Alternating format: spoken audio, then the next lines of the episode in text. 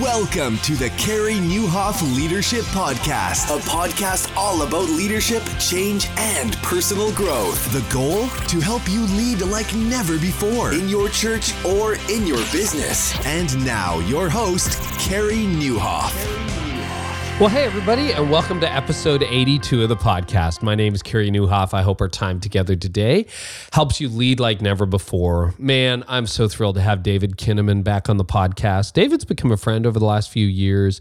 Those of you who are longtime listeners or subscribers, which is free, by the way, just go subscribe right now.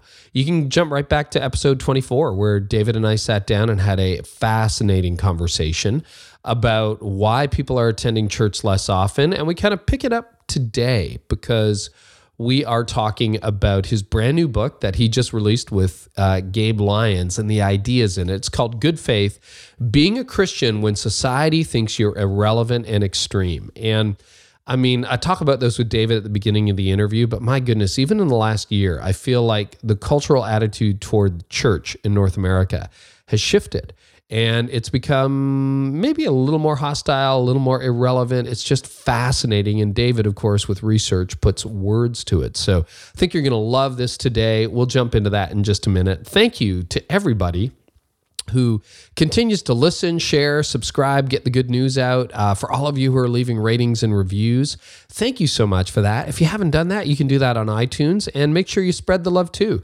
If you go into the show notes, and this is just careynieuwhof.com slash episode 82, there's always some great quotes in there that you can share on social media. It's just a way of helping some of the ideas that maybe helped you help others. So whatever you can do to spread the love is awesome.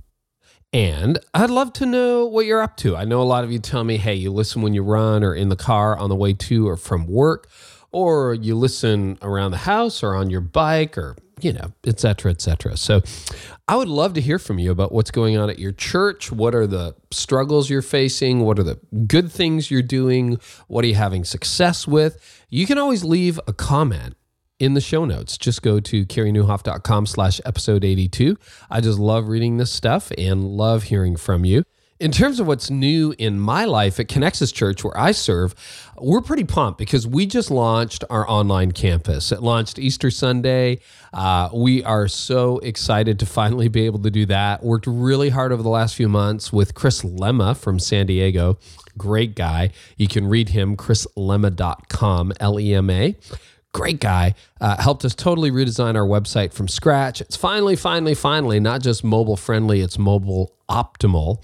It's basically a mobile site with uh, with with an actual desktop version as well. It's so much better than our old site, and we're just hoping we can really use it to reach into our community in ways that we haven't before. Uh, not only is it mobile friendly, not only is there an online campus, but uh, we're super excited because everybody who wasn't in church on Sunday was online. And it's a chance for us to go to them, even if they're not ready quite yet to come to us. So we're working really hard on SEO optimization and we're working really hard to try to build bridges to the community. So if you want to check out some of that, you can do that at connexuschurch.com. You can just go there, C O N N E xuschurch.com. That's where I serve, that's where I teach, and it has been just a lot of fun. And I just think that there's going to be an awful lot in the future of uh, going out to where people are rather than expecting them to come to you always. And so that's a little bit of a prequel to my conversation with David Kinnaman because I think our online presence makes a really big statement as to who we are to the community and about how we interact with them long before they ever enter our door. And maybe, maybe one of the reasons that a growing number of people don't want to enter our door is because of the way we interact with them online. So, anyway, that's what I've been up to. I've been heavily involved in that website redesign. Uh, in terms of the messaging on it, and then in terms of the online campus.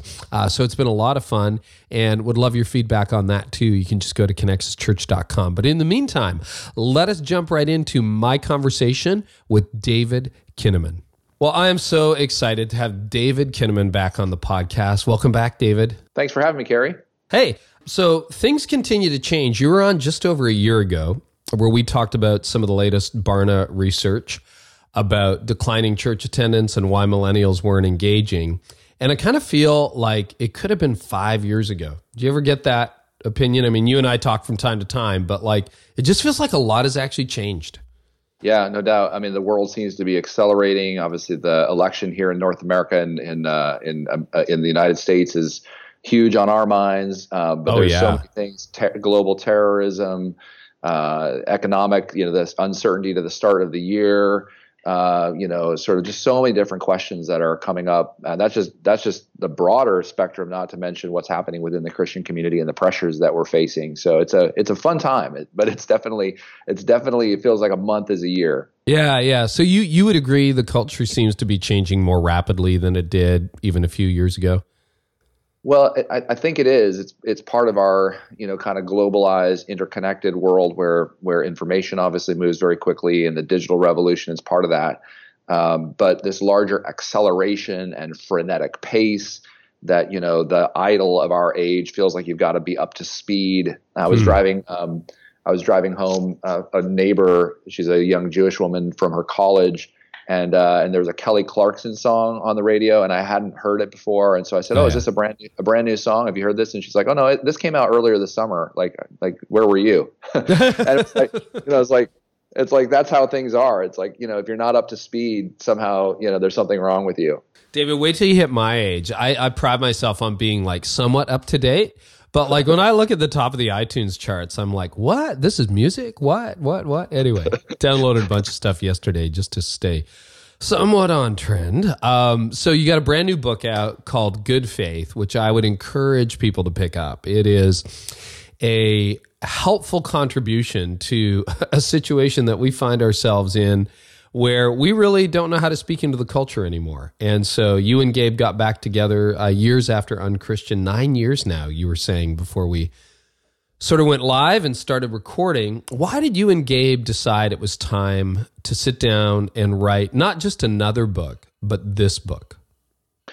Well, I think part of uh, the story is is a fun one, which is our friendship. And so Gabe's one of my best mates mm. in the hmm. world. Hmm. So with the story of Unchristian was we were working on a private research study that Gabe had commissioned around what we called the brand of Christianity.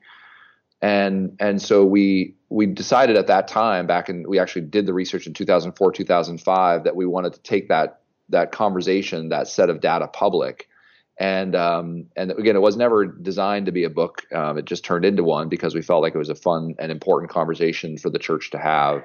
And the same thing actually happened with this project, where we were working on a private study, uh, just together on a on a task force, essentially looking at issues of how institutions, Christian colleges and universities, and churches and other kinds of organizations, how they can flourish in this very complicated sort of aggressively hostile c- context. And as we were doing this research, uh, we started to see some things, and Gabe and I kind of looked at each other and said, you know, I think this is time for us to to bring this information uh, public again. Hmm. Uh, you know, and and so we didn't think of doing a book again together. It wasn't really part of the plan, but it's been almost a decade, and it's been a pleasure to work with Gabe again. Yeah. So give us the big idea behind Good Faith. What what are you writing? The subtitle: Being a Christian when society thinks you're irrelevant and extreme. Well, the big idea behind it is that uh, we have pretty clear indications from the research that it's harder to be a Christian and harder to be a Christian leader in our culture today than it was even 10 years ago. Some mm. of hmm. what we were beginning to see with non Christian 16 to 29 year olds, their perceptions of being anti homosexual and judgmental, that now those were becoming, becoming very established in a broader culture that the church was was irrelevant is one problem. It means that the church is you know people can be indifferent to the church. You don't have to worry about going to church on sunday. It's like it just doesn't it's out of sight out of mind. Extremism is another problem which is that religion is part of the problem. And 46% of americans believe that religion is part of the problem. 42% believe that people of faith are part of the problem. And so we we began to to see that there was um, this sort of rising tide of hostility this perception that christianity is actually extremist and and so the the culture is saying Christianity needs to be actually actively removed. If you're extremist, we need to control you so that you don't let your extremism hurt the rest of us. Okay, that's, let's that's that's the new the new dimension of this. Right. So let's talk about that because the, you spend an awful lot of time, particularly at the beginning of the book, talking about the perception, and you've got research to back this up, right? It's not just opinion that Christians have become extremist. Now, you and I are recording this the day after the Belgium attacks, the attacks in Belgium in the airport and you know on on the trains. To, to, I think everybody would agree that's extremist. I mean, when you yeah. blow yourself up or other people up and you kill people in the name of religion, that's extreme. Um, and we have seen some Christians get violent right? We've seen that on the streets, but this is not what you're talking about. It's not just like extremist now has become this broad label where it's actually what, like a belief system that people are seeing as extreme? Yeah, it's a great question. So let me break this down. So if you think about violent extremism, 93% of Americans agree that if you were to use violence and justify that through your religion, that is extremist. And so that qualifies as violent extremism what we really try to unpack in this research is that there's a, another type of extremism, which is social extremism. And if you do any kind of looking at some of the, the new writing and some of the sort of the language here in North America, at least, uh, around how people are describing religion and people of faith. I mean, just yesterday I saw an article that talked about Franklin Graham, the religious extremist, and because he's purporting to view the world in a certain way. And this is an mm. important shift that our leaders need to understand. So he's not like he hasn't got banners, he's not um, assaulting people. This is for what he thinks and what he believes. Right, and how he talks about the world. And so what we found in the research was that 60% of adults believe that if you were to try to convert somebody else to your faith, that is a type of social extremism. Um, wow. So three, three. I want all five. the preachers to hear that. Okay. Yeah. So what I'm trying to do every Sunday is seen as extremist by who? By non-religious people, religious people, Christians, non-Christians. This was a study done in, among U.S. adults, okay. and 60% of all adults say it's extremist if you were to try to convert somebody to your faith. If you try to pray for a stranger in public, 52% believe that's extremist. If you were to leave a good paying job to go pursue mission work, uh, 42% say that's extremist. Uh, if you were to wait till sex to have marriage, a quarter of Americans believe that that's extremist. And, and, and what's interesting is, so that's just all adults. If you look at the non-religious segments of, of, of adults, so the, the skeptics and atheists, they're even higher in their perceptions of this things being these things being socially extreme. Wow. So basically, David, what you're saying is what most of us, because there's a lot of church leaders and even the marketplace leaders, most of you who listen, you're involved in a local church. Most of what we're trying to do week in and week out is now increasingly seen as extremist. It is. And I think it's important to understand for a lot of people, um, it, it, some of this is like it's no big deal in that um, people like to see things that are extreme. There's a certain side to our culture that wants to imagine that that there are, are, ways that Christians or people of other faiths can be extreme, and that that you know part of the challenge we have in our culture is how do we make room for people who are different? Like Muslims are going to practice their faith in a different way than than Mormons, than evangelicals, than Catholics. And so, on one level, people are saying if you want to practice your faith, if you want to do it in your church, if you want to like, right. if you want to believe those things, that's all fine. Just don't let those beliefs affect the broader culture. In fact, 79% of adults said you can believe whatever you want, just don't let those beliefs affect society. Hmm. Which is which is logically impossible. See, this is the thing for us as evangelicals. We approach this as a research company, as a distinctively evangelical company. And what I would say about evangelicals is we're the public persuaders, obviously about Jesus. Part mm-hmm. of the way mm-hmm. we live, mm-hmm. live our live our lives is we actually think people should be persuaded to follow Christ. And more than that, we think that following Christ has a certain sort of set of beliefs and ideas uh, about sex, about sexuality, about about race being uh, and racism being essentially a sin problem that we're all born with sin that education is part of the solution but you know you can't just educate people out of their racist behaviors and and tendencies because it's fundamentally a sin problem in our hearts right. and so these are very countercultural deep ways of thinking that the the culture says that's fine if you believe that in your church on Sundays, but just don't bring that into your workplaces or your neighborhoods because that might that might actually be a trigger warning. You might offend somebody, in the way they think. And that's, I think, why this new idea of social extremism is, is a rising challenge for the church to deal with. Yeah, so you've got research behind it, but I mean, is some of this a little bit alarmist? Like, is it really that bad? Are, are you seeing this anecdotally as well? Well, it's a great question. Um, a part of what we do as researchers is try to help anticipate the future, and I feel sure. like through this research, we've been able to to sort of peel back and and peer into the future in a way that in ten years it's going to be more difficult. And I could talk about this both in terms of the research. Um, if you're an institutional leader, if you lead a Christian college or university or school, if you're a pastor, and by the way, I think Christian education institutions are at the front lines of this because there is a, a, a very like it's not alarmist to say that for us we're in California. There are specific ways in which legislatively, legally, uh, there is a, an active effort to disempower, if not see Christian universities and colleges sort of, you know, go away. And so, wow. um, I mean, like the, the, the rumors are true about how significant the threats are to Christian institutions. Um, obviously, the Christian community can continue to do many of the things that it has done for many years, but but as a researcher, it's it's a very interesting moment. And then here's a personal story. You know, my daughter, we go to a, my daughter goes to public school, went to Christian school through uh, eighth grade and then went to public high school. And, you know, one of the local high schools will do, you know, kind of what color is your rainbow? They're encouraging students mm. as freshmen, sophomores, juniors, and seniors, you know, 13 to, to 18 years old.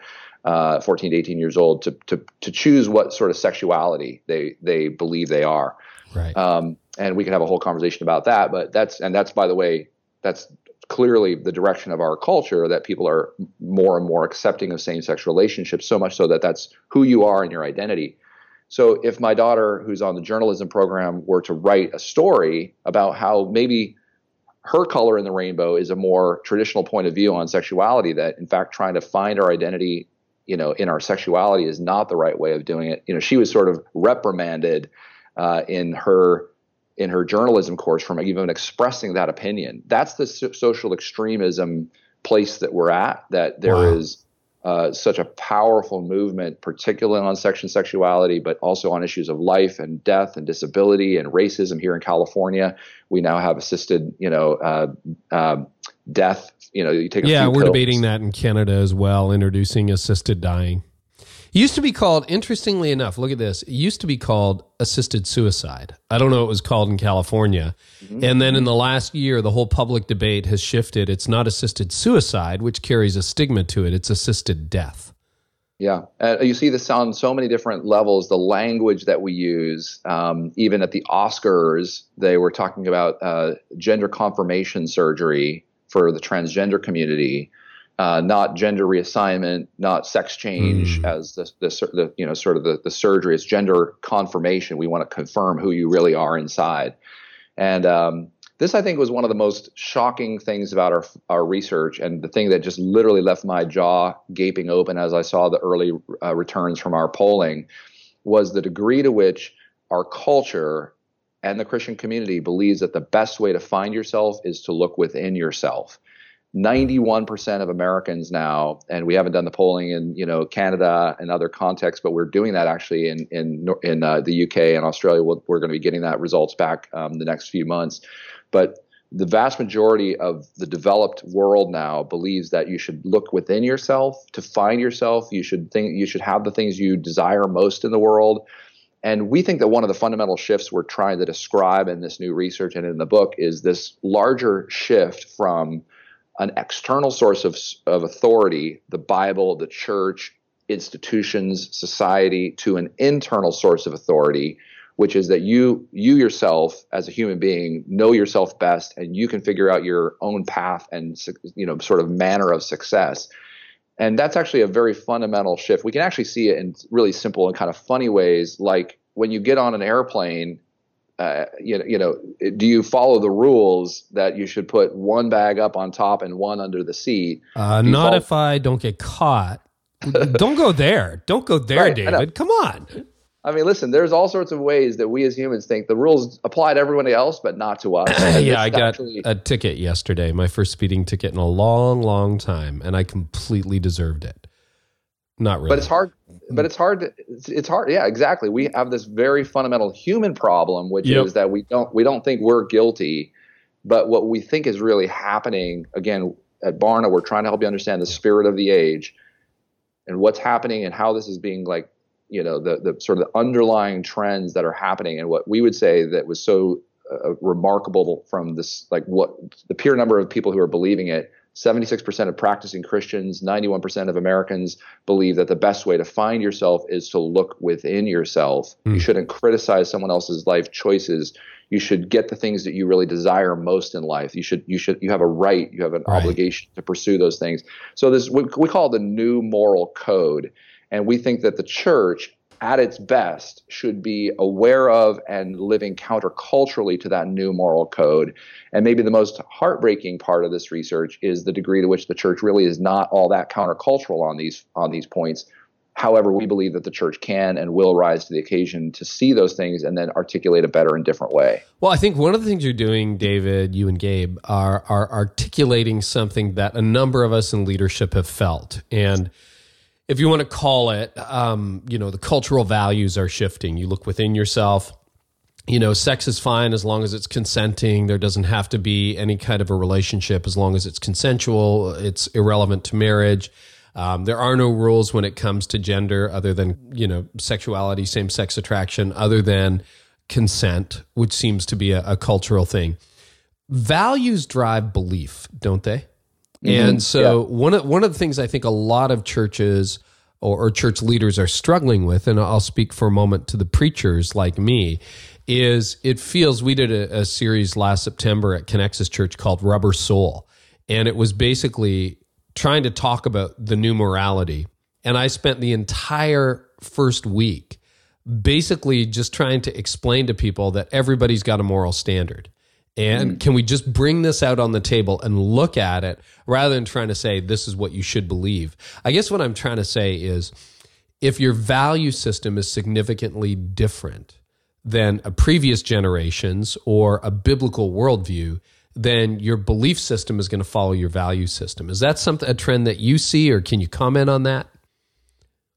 Uh, it absolutely conforms to the things we're finding in the research, and that is that there are these underlying values that we don't even know how to articulate, but we we see them in our films, we read them in our papers, in our books, we hear them in our music, which is really about you know you, you ought to have the things that you really want most in life, and it's about experience and about you know sort of living a full and complete life and there's all these things that are in, in some ways just, just like I heard this great uh, podcast recently where you know Satan doesn't create anything he just distorts things mm-hmm. and so so much of what we believe is actually a not not um, it's a distortion of what the the Christian idea the the the, the, the theologically rich way of thinking which is that yes life is to be enjoyed it's Jesus came for us to have life and life to the full but it's not about our, ourselves. You, know, uh, Rick Warren's classic line from Purpose Driven Life. It's not about you. Hmm. And so that that countercultural narrative, especially in the screen age, in an era of, of digital technology and Instagram and you know selfies, and it, you know it's like those are all it's all cool, except that it creates a certain sensibility that I should be the one um, at the center of all of this. Hmm. And listen, we talked about this a year ago, which is that the challenge for preaching in that context then is that people are actually coming only like 1.7 times a month, even yeah. if they're really regular churchgoers. So your whole effort to create a real countercultural way of thinking about life and morality and how to confront these sort of idols of our age of a god of self which is really what's happening now is that we're, we're you know we're putting the self at the center of our spiritual journey is very difficult to train and educate and disciple people to a different way of thinking because they're just not in the building often enough for you to build that kind of countercultural mindset. So, um, preaching is very important. It's just never been less sufficient to bring about the kind of discipled lives that we hope to bring. It, it kind of feels you could easily get to the point where you think, oh my goodness, is this just a losing battle? Like, are we just going to lose this one? And why don't we just throw in the towel or we'll be this little fringe movement? How do you respond to that? Well, um, I think the, the most important way I could describe this is I could not be more hopeful and um, optimistic about the way the Christian community can and I believe will respond to a lot of this sort of thing and, and is responding. Um, first, it's to recognize that there's a ton of kingdom things that are already happening in our churches and in our hmm. communities mm. through Christians, and to recognize those and do more of them.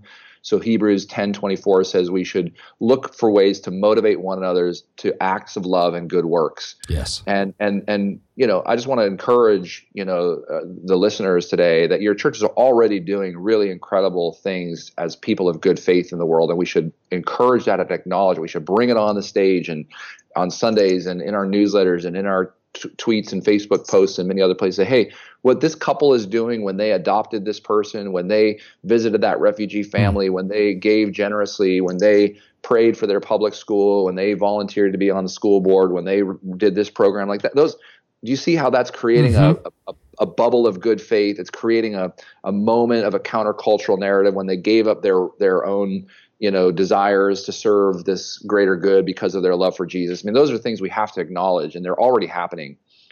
The the second thing is to realize um, Gabe and I are really convinced through this research that the conditions in our culture, to sort of zoom out, the conditions in our culture in North America, some work we're doing in the UK, um, I would think this is true in Canada as well. They're actually really ripe for the church to be revived. Mm. Uh, there is a certain sort of dead end. There's a certain sort of like hopelessness in our culture. There's a certain sort of way in which we think all this is going to play out. That over the next two to four years, uh, you, you, know, that, that people are going to come to the end of themselves over the next number of years, and that the church can be a countercultural response. Like we have this refugee crisis within Syria we think there's a refugee crisis when it comes to sex and sexuality. We think there's a refugee crisis when it hmm. comes to how we think about human flourishing and and the need for you know like living as people of integrity and character and love for one another. And so we think the church will you know what happens in cultures isn't that revival sweeps over the population that the revivals begin within the church they they happen because the people of god are revived to his purposes in their lives and they live counterculturally to the spirit of the age. And we think that there is a tremendous opportunity that that's the conditions for revival and then renewal to break out um, are actually really, really right, right here before us. That should be pretty exciting. It also means, you know, there's some dark days. It's pretty, it's pretty challenging. We, we, you know, uh, we can see some of the, the very um, uh, sort of depressing realities that make those conditions you know so uh, capable of of possibly creating revival. And again that's up to god and to his um, his work in the world but what a privilege to see some of that possibly come come about in the next number of years we're going to get to uh, some of the ways that you can respond to this toward the end of the uh, conversation today david but it, what you're saying reminds me an awful lot of what Ravi Zacharias has had to say. Uh, he'll he probably will have already been a return guest on this podcast by the time this airs. And I was asking him in a recent conversation about the state of the church in different parts of the world, and he said. You know, in the West, it's very tough right now, but you should go to the former Eastern Bloc where they took God out of the culture for 70 years. He said, We fill stadiums with tens of thousands of young adults there. He said, You should go to the rest of the world. Like when you remove God from the culture, he says, eventually they do exactly what you said. They run to the edge of it and they go, oh, This is horrible. And he said, So the children of the West now who grew up in a Christian era are rebelling against it, but give that a generation and and and he's confident they will come back. I just don't want to wait a generation, not in my country, not in your country. So I'd like to get going sooner or later. Frank Beeler um, we got some listener questions. He wanted to know what's the most frustrating finding for you personally based on your research, and who is doing the best job of solving it, if anyone? Well, I think there's a lot of things that are frustrating. I mean, being a researcher is a constant exercise of of trying to find the internal source of of what God might be saying because it can be a little depressing and discouraging seeing the way people respond to questions yeah. and the, totally. the vanity, the vanity, the selfishness, the the um, you know the lack of of biblical thinking, and that's even when we're interviewing Christians, right? That's yeah. even when we're interviewing. That's even when we're interviewing pastors. We have a big study coming out next year called "The State of Pastors" in January of 2017, and you know, uh, my dad's a pastor. I, I, think I would be a pastor if I weren't doing Barna. In fact, I sometimes think about my role as being a public pastor, uh, huh. you know, using using research as my as my tool for communication. But um, you know, there's a lot of reasons to be frustrated, and and I guess part of my this is just a bit of a personal story, sure. but you know, I spend a lot of time in Ecclesiastes uh, because for me as a leader, um, you know, it it helps me deal with my moments where I'm frustrated or discouraged or I feel like I'm at the end of myself when my ambition to see the world changed or my hope to see you know the church change in a certain way um, God reminds me that it's all vanity, um, mm. that it's like like chasing the wind, and that it's that it's His church and He cares, and it's the fear of God that is the beginning of wisdom. Um, and so, so that's one response is that people I think that are really rooted in in Scripture can see God's heart for His people and and our own even you know even the best of us as pastors and spiritual leaders our own brokenness. So that's that's one thing. I think um, we we had a really fun experience in Scotland last year uh, doing some research in that very post Christian context. And it was amazing to see, just as you're sort of alluding to, uh, Carey, that in these very post Christian contexts like Scotland, that millennials were actually very interested in what the Bible had to say about finances and dating and relationships and um, sex and sexuality and uh, you, you, know f- uh, all sorts of different like very practical questions. It was almost as if well we're trying everything else. Maybe the Bible actually has something meaningful to say. Yeah. And um, and I think there's a real there's a, again this is why I think I'm very hopeful about where the culture could go in and and the speed of cultural change is one in which hey maybe we don't have to wait many generations because if we could have a response if the spirit would work in such a way that would allow us to be ready for those refugees, for these people that are you know waiting for deeper answers. Uh, the church, I think, could be part of the the solution. The community of of saints could actually be part of what uh, what this culture is so desperately needing. Hmm, that's uh, that's good. Um, a couple of other questions for you. Uh, anything else that just before we leave this and start to dig into solutions? That would be shocking to those of us who lead and those of us who are listening as being viewed as extremist. I mean, you mentioned even trying to invite someone to become a Christian can be seen that way. Uh, talking publicly about your views that sex belongs within marriage, or you know, certainly opinions about uh, the role of marriage can be seen as extremist in these days. Anything else that might be surprising? Well, I think one of the things we haven't talked about yet that was a big shock to me was the fact that um, we we asked about whether you could have a natural and normal conversation with people of a particular group, and we went through five different categories of individuals who are sort of you know in the states and in in, in uh, many different contexts they would be sort of minority groups. They're less than 10% of the population. So muslims mormons atheists evangelicals, the LGBT community. So we talked about these five different groups, and we asked people, would, what groups do you think it would be difficult for you to have a natural and normal conversation with? 73% of Americans said it would be difficult for them to have a natural and normal conversation with a Muslim, 60% with a Mormon, 56% with an atheist, 55% with an evangelical, and then 52% with the, someone in the LGBT community. So listen, part of what we conclude is that we have a, a conversational crisis. We have the difficulty. We're all very tribalized. We're living within our own small kind of you know sort of faction and tribe and segment and we have a hard time talking with people who are different from us and added to that we found that evangelicals were some of the most significantly challenged when it came to conversation. So 87% of evangelicals said they would have a difficult time having a natural and normal conversation with a Muslim. Wow. 67% said they'd have a, a difficult time having a natural and normal conversation with a Mormon.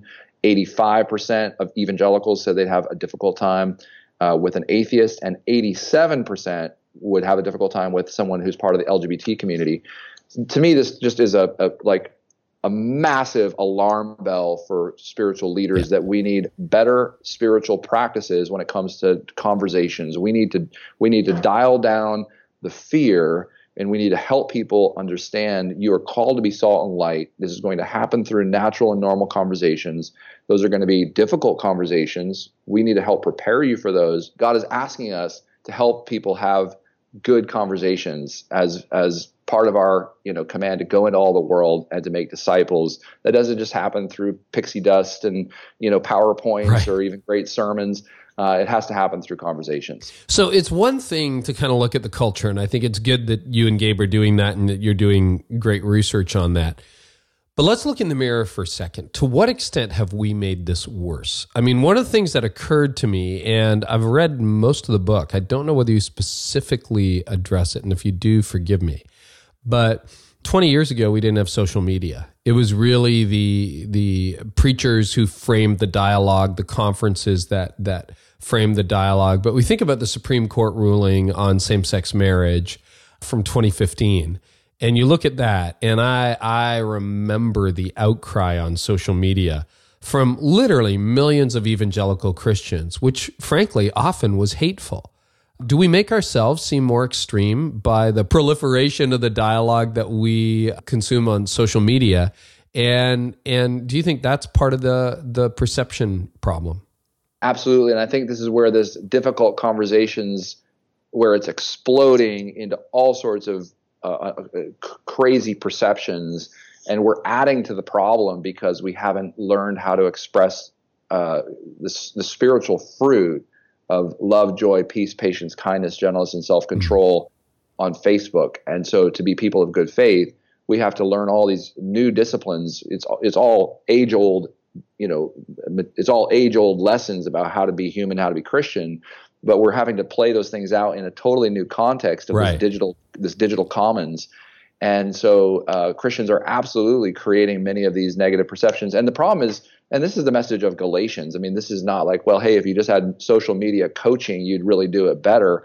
The problem is that Jesus is just as concerned with self righteousness in the church and in our Facebook posts as he is with unrighteousness in the world and in culture. Oh, well, and good. so uh, until we can understand how, you know, Galatians says, having begun our lives in the spirit, we now try to perfect it through human effort. We mm. try to, you know, we, we believe in Jesus for our salvation, but we try to convert the world through our moralism. Yeah.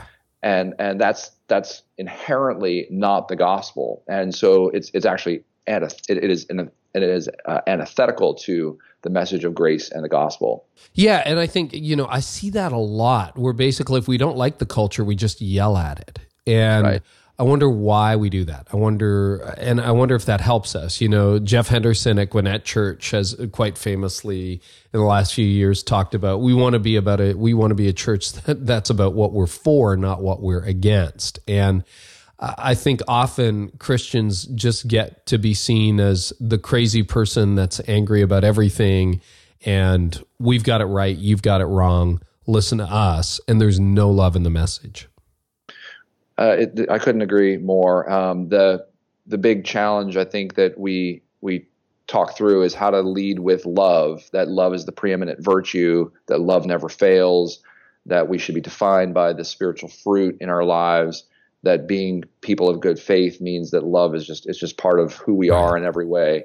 Um, and then how do we bring conviction and our beliefs and our orthodoxy to the way we live all that out to our love? And we see that you know this is a this is a really broad brushstroke, but I think what I see as a researcher is that a lot of older and established and more kind of conventionally thinking Christians are really good at belief, but kind of anemic in their ability to to be led by love. Hmm. Um, and then we see a lot of millennial Christians who are really really good at love and understanding culture and being engaged with culture, but they're kind of anemic in their convictions and why a rich historic understanding of theology and and why their beliefs actually matter. So we were trying to kind of right size that on both ends of the continuum. Not that our project is any sort of solution, but we were sort of saying, listen, younger believers and those that tend to emphasize love only have to understand that your convictions matter, that your beliefs will matter to, you know, in, in 100 years, if we are the same as everybody else, no one will see any difference in gospel oriented Christians. And to those Christians that are really focused around belief and conviction and hammering the culture, listen, if you're not led with love, if you don't understand the posture that is required now to be a Daniel in a, in a digital mm. Babylon, you're just not going to make the difference that God's calling you to make. You're actually you're actually out of step with culture. By the way, the, the subtitle is being irrelevant and extreme. We're actually trying to give Christians permission to be irrelevant and extreme. Like being extreme for the sake of the gospel is what we're called to be. Being trying to pursue relevance for the sake of you know uh, church attendance or mm. um, you know just just the, the wrong reasons is actually part of the problem. So we want you to be irrelevant and extreme, but as Jesus calls you to be. Right. Extremely loving, extremely different than the culture. Zach Verbracken was asking on that note, he uh, had a question for you that came in on Twitter. You know, what are the differences between the generations, say millennials and boomers? So I love the way you characterized that. You said, uh, the millennials, to paraphrase you, are really good at loving, but maybe don't have the theological framework to know why we should live differently as Christians. And then the older generation, boomers or older, might be really good at saying, no, this is the way it should be. And yet, um, not very good at loving. They just yell a lot. Yeah, well, one quick way to answer that question from Zach is to say that we're seeing a huge difference in the questions about scripture. So, part of the reason that millennial Christians are struggling in new ways than boomer Christians is that they are outnumbered in our culture by people who are skeptical of, of scripture. So, yes. with boomers, there were a, a, small hand. I literally have the numbers. I could show them to you on a PowerPoint slide. But like with boomers, practicing Christians, who people who are engaged with Scripture are about one to one with the number of people in our culture, if, if just boomers who say the book is the, the the Bible is just a book written by men. You shouldn't trust it. It's a book of you know like you know whatever. It's like there's there's sort of a counterbalancing within the Boomer generation between very active Bible engaged Christians and those who think the Bible is just is just a story of mythology. Among millennials, the big shift that we're seeing, and this is an important one to realize, uh, the size of the Bible engaged millennial is slightly smaller than it would be with boomers, but their light is very bright. They're super Bible engaged. They're very serious about the Bible. Hmm. Uh, churches that are growing with millennials are actually teaching the Bible very vividly, ex- expositional kinds of teaching. They read the Bible in groups. Like the, the I couldn't emphasize enough that the churches that are doing good work with millennials are taking the Bible mm-hmm. extremely seriously. Um, however, what's interesting is that millennial practicing Christians, if you compare then the number of millennials who are skeptical of Scripture, it's there, there, there's more than twice as many um, millennials in our culture who actually say the Bible isn't just a book written by men, it's actually a book of oppression that has been used for centuries to marginalize, to hurt people, wow. to oppress people. It's a repressive book. I mean, the language about the Bible it's it's you know it's this idea of social extremism. If you really believe the literal truth of Scripture, if you say it's authoritative in the way you should live, uh, the the level of skepticism that is happening for millennials is is uh, is an is, is an it's a tsunami of of skepticism. So it's more and polarizing so, than in the millennial generation. In other words, people who deeply suspect the accuracy, utility, or even inspiration, or or the the uh, you know all of that of Scripture and then those who really accept the scripture as it's been historically understood are digging in, they're rolling up their sleeves and they love the scripture and their light shines bright. So yeah, and it's wow. almost like you can almost you can almost see a like think about it from a almost like let's use a, a geologic metaphor. The boomer generation, everything's kind of a big flat pl- flood plain, and and there's not a lot of geographic differences even between right. the very Bible engaged boomer and the the skeptical boomer most people are sort of friendly or neutral towards scripture. It's just kind of one big flat plane. There's not a lot of differentiation. With millennials, when it comes to scripture, there is like, you know, the, the two big flood banks, and, hmm. and it's almost as though this very deep canyon, and you have a much deeper polarization. The middle is all sort of eroded out. People are saying, listen, I'm either for scripture or I'm massively against scripture I don't. I'm not. I'm not like sitting on on the banks on this one, waiting it out. I'm not. I'm not. I'm not sort of sitting in the middle on this, sort of waiting it out. Um, now that's a that's we. There's some scary realities to that because it says that uh, these young millennials who are committed to Scripture are going to have to work this out in a very complex, aggressively hostile. You know, y- y- you're you're literally afraid to speak up. You're afraid to write that that uh, article for your school newspaper because it's so countercultural to have this point of view. Um, and and that's really the I think the big difference is generationally and and scripture it turns out is one of the strongest predictors of a person's faith. When we look at millennials, it's not whether you're attending church as a youth group uh, attender, whether even whether your parents have religious faith. It's your views and ac- activities and your engagement with Scripture, your your perception that it's authoritative. It's one of the strongest correlations with whether you're going to stick with your faith even through your college years and into your young adult years. Wow. Didn't know that. That's good to know. So yeah. in the book, you use this metaphor because I want to I want to get to solutions, and you do offer. I mean, you, your whole book solves this, right? Completely solves this cultural dilemma. no, but you do have some helpful advice along the way, and you talk about melting pot versus potluck. You mention a true tolerance and a false tolerance, and I think this is something that that you articulate that helps a lot of us understand um, what we're feeling. And so there's this idea that Christians are intolerant. Our culture is very tolerant, but sometimes the tolerance our culture has is actually a false tolerance. Can you explain that? I can explain that. The um, the difference between fake tolerance is where you're tolerating all the things that are politically correct to tolerate, mm. and then things like social extremism or religion that seems like it might be a little bit bad or it might it might hurt people's around you that that you know sort of socially hurt people that's where it starts to get into um, you know we, we don't want to tolerate that kind of christian. And so the idea of a melting pot in you know in north america our cultures are very diverse pluralistic religiously pluralistic yeah. um, generationally ethnically diverse. And part of what we argue in the book is that there's a difference between assimilation and accommodation. And assimilation means you kind of go along to get along. You you play by the fake tolerance rule book. You try to avoid topics that are really difficult to talk about. And then true tolerance is really more accommodation, which is we say we want to try to make room. Like when you check into hotel, you're checking into accommodations. There's there's room that is made for your your um, your living in that you know area for a period of time. And so the church needs to make a make accommodation. We think that Daniel is a classic example in scripture of what this would look like in a pluralistic culture. Uh, first, he learns the language and literature of Babylon for three years. He becomes the Secretary of State for three different, you know, rulers uh, in, in that time. Um, he keeps he advocates to keep all the pagan philosophers alive. In Daniel two, uh, Nebuchadnezzar uh, tries to have them all killed, and Daniel actually says, "Hey, let's make accommodation. Let's just not just assimilate and go with go with the trends." That would be fake tolerance. We want we want true tolerance, which says, hey, I'm going to go in and, and rely on the power of Yahweh to interpret your dreams.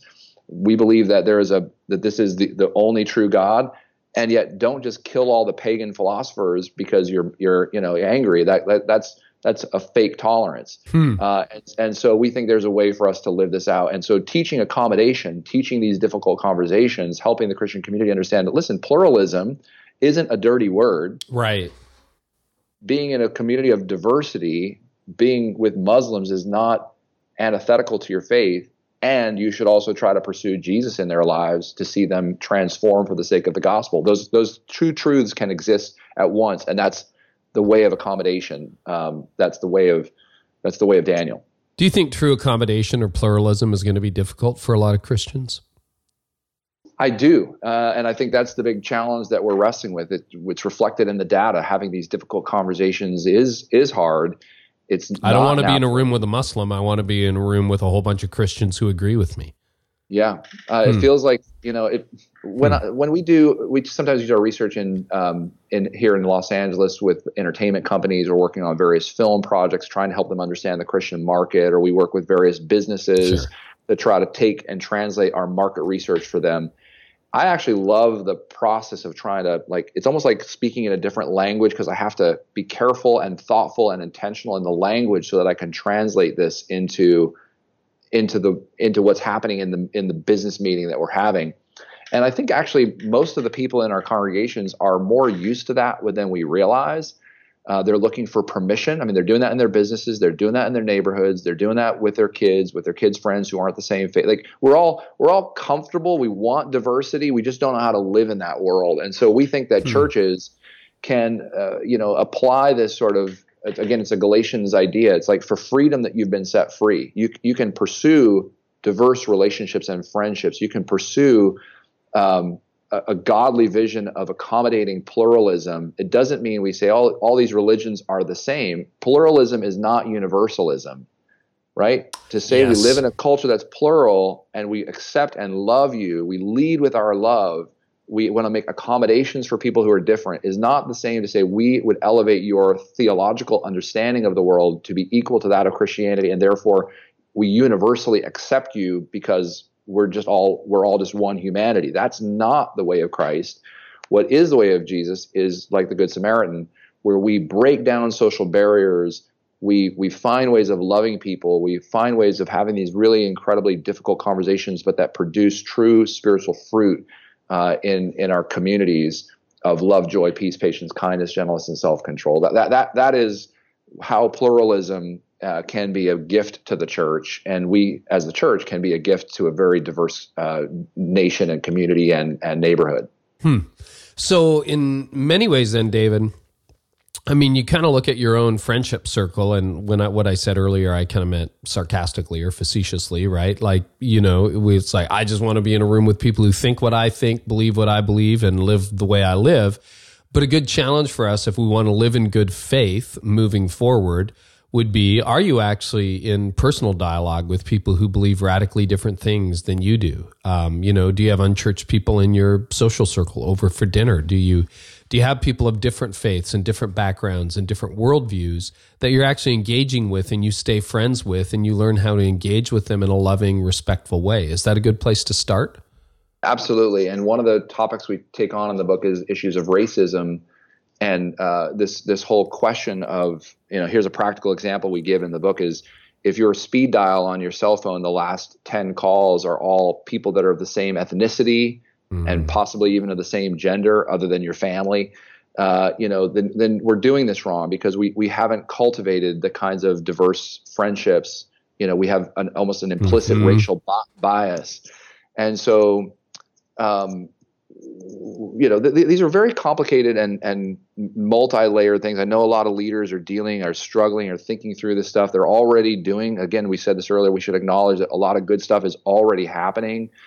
Um, but there's more we can do, and there's more ways. And you know, you talk about the solutions. Actually, about a third of the book goes through kind of our current cultural context and the problems we face, and then two thirds of it are the solutions, ways for Christians to think about these things.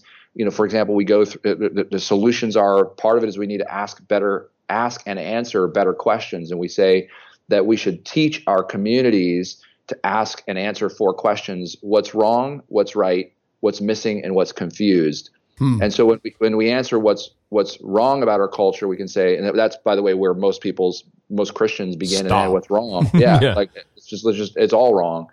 But what's right about it is that we can find the good and um, when we when we answer like what's good in a, a, the Muslim community, what's good in the Mormon community, what's good about the LGBT community.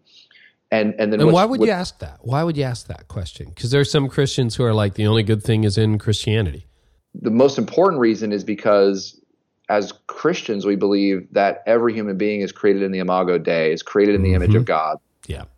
And that there is something, and, and when we only understand the fallenness of humanity, the brokenness, we're only understanding a partial description. So we, you know, we make this argument. Gabe does a great job in the book, The Next Christians, of the, the full gospel of creation, fall, redemption, restoration. And if we don't understand the creation that God has created good in the world that you know the rain falls on the just and the unjust that that uh, there, there are many ways in which the Christian community can learn from from others that mm-hmm. that you know obviously the only truth is revealed through through Jesus but but Jesus doesn't always show up in the ways that we expect him to do yeah and um and so we we could you know sort of like C.S. Lewis classic stories of Aslan you know like he, he's he's a he's um he's good but he's not safe and mm. so when, we, when we're not willing to a- ask what is good about the world in which we're living, you know, the, the, my brother-in-law who is same same sex attracted, who lived with many partners through his years, he ended up passing away of HIV/AIDS. What was good about the LGBT community uh, during his final weeks was the way they rallied around him, supported him, loved him, Um, and for me, and we tell the story in the book, um, even as a committed Christian who who was Brian's brother-in-law, my ability to love him was very stunted. I, I, was what was wrong and missing and confused was my response. What was right about mm-hmm. that whole experience was the way the LGBT community responded to his health needs and to his final days on earth before he passed away. Wow. And so if we're not if we're not willing to a- ask and answer these really tough questions of what's right, what's wrong, what's missing and what's confused, we can often seem as one dimensional as we often are, which is we just are uh, kind of loud angry critics of culture rather than hopeful gospel Christians trying to help this uh, this new generation understand what it means to be Christian. So, what is good faith? Walk us through in these last few minutes, just sort of, you know, your heart on where we need to go. And there's so much more we we you know that's in the book and and that we we won't have a time to get into. Well, we forgot to talk about uh, John Ortberg and his uh, his idea that good faith is me being in uh, Lederhosen and uh, yes. singing to a brass band. That's true. Actually, yeah, John Ortberg wrote in and he said, "Yes, ask David why he loves polka music and constantly dresses in Lederhosen. Talk about unchristian." so I love really I love good. John. Thanks, John. He often, he often gives me such great um, uh, great great fun on Twitter. So I just that's I worth a book. Thing, I think. Well, the thing was that I, the reason I dress in lederhosen so often is that for me, I think that it all goes when the game is over, it all goes back in the box, and so that's a little, a little, uh, little John Ortberg humor. I've got to have him on the podcast. John's been such a great influence in my life and his books and his teaching and his leadership. And uh, that was uh, my favorite tweet of the year so far when he tweeted that at me and you last night. That was great. Uh, such a great sense of humor. Well, hey, listen, one of the things does. that this represents in terms of good faith is we as Christians ought to have a pretty good sense of humor. I think this is one of the mm. most important skills that we should be uh, cultivating in our lives. We should be able to laugh at ourselves. We shouldn't take ourselves so seriously. So um, good.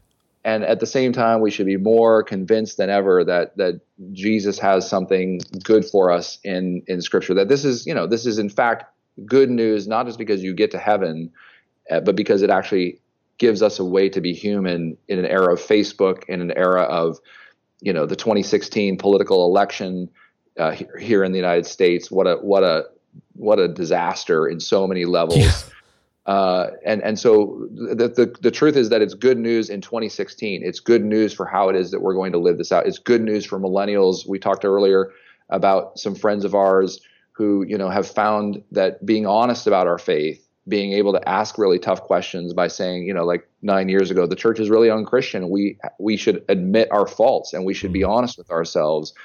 Um, that that actually is good news to a generation of skeptics. Yeah. And so that's my that's my hope for this project is, and we saw this actually. You know, we just launched the book three weeks ago. We went on. Uh, we were in 20 cities in 14 days, and it was such wow. a fun fun privilege to do this with my good friend Gabe. And what what I saw in the hearts of people, we spoke at several churches on Sundays, we did other events, and uh, you know, afterwards, we we had so many people, young millennials especially, but parents and grandparents who would come up and say, you know, my my kid is transgender, and we don't know how to have a conversation about these very critical questions. We had one young woman who came and said, "I'm a gay millennial Christian," and you know, the the words you use, the language, the the, the idea like you gave me some hope. I just she literally said through tears you gave me some hope. I prayed this morning that god would give me a way way forward. We give in the book a way to think about this in a historic traditional way and yet we're trying to be honest about the ways the church has, has failed on these very critical questions a young woman came up and said i'm a creative i'm a designer and i haven't been to church for a long time. And um, the fact that you talked about vocation and calling as a way to be part of a good you know a good faith christian again through tears was like i've never heard this before.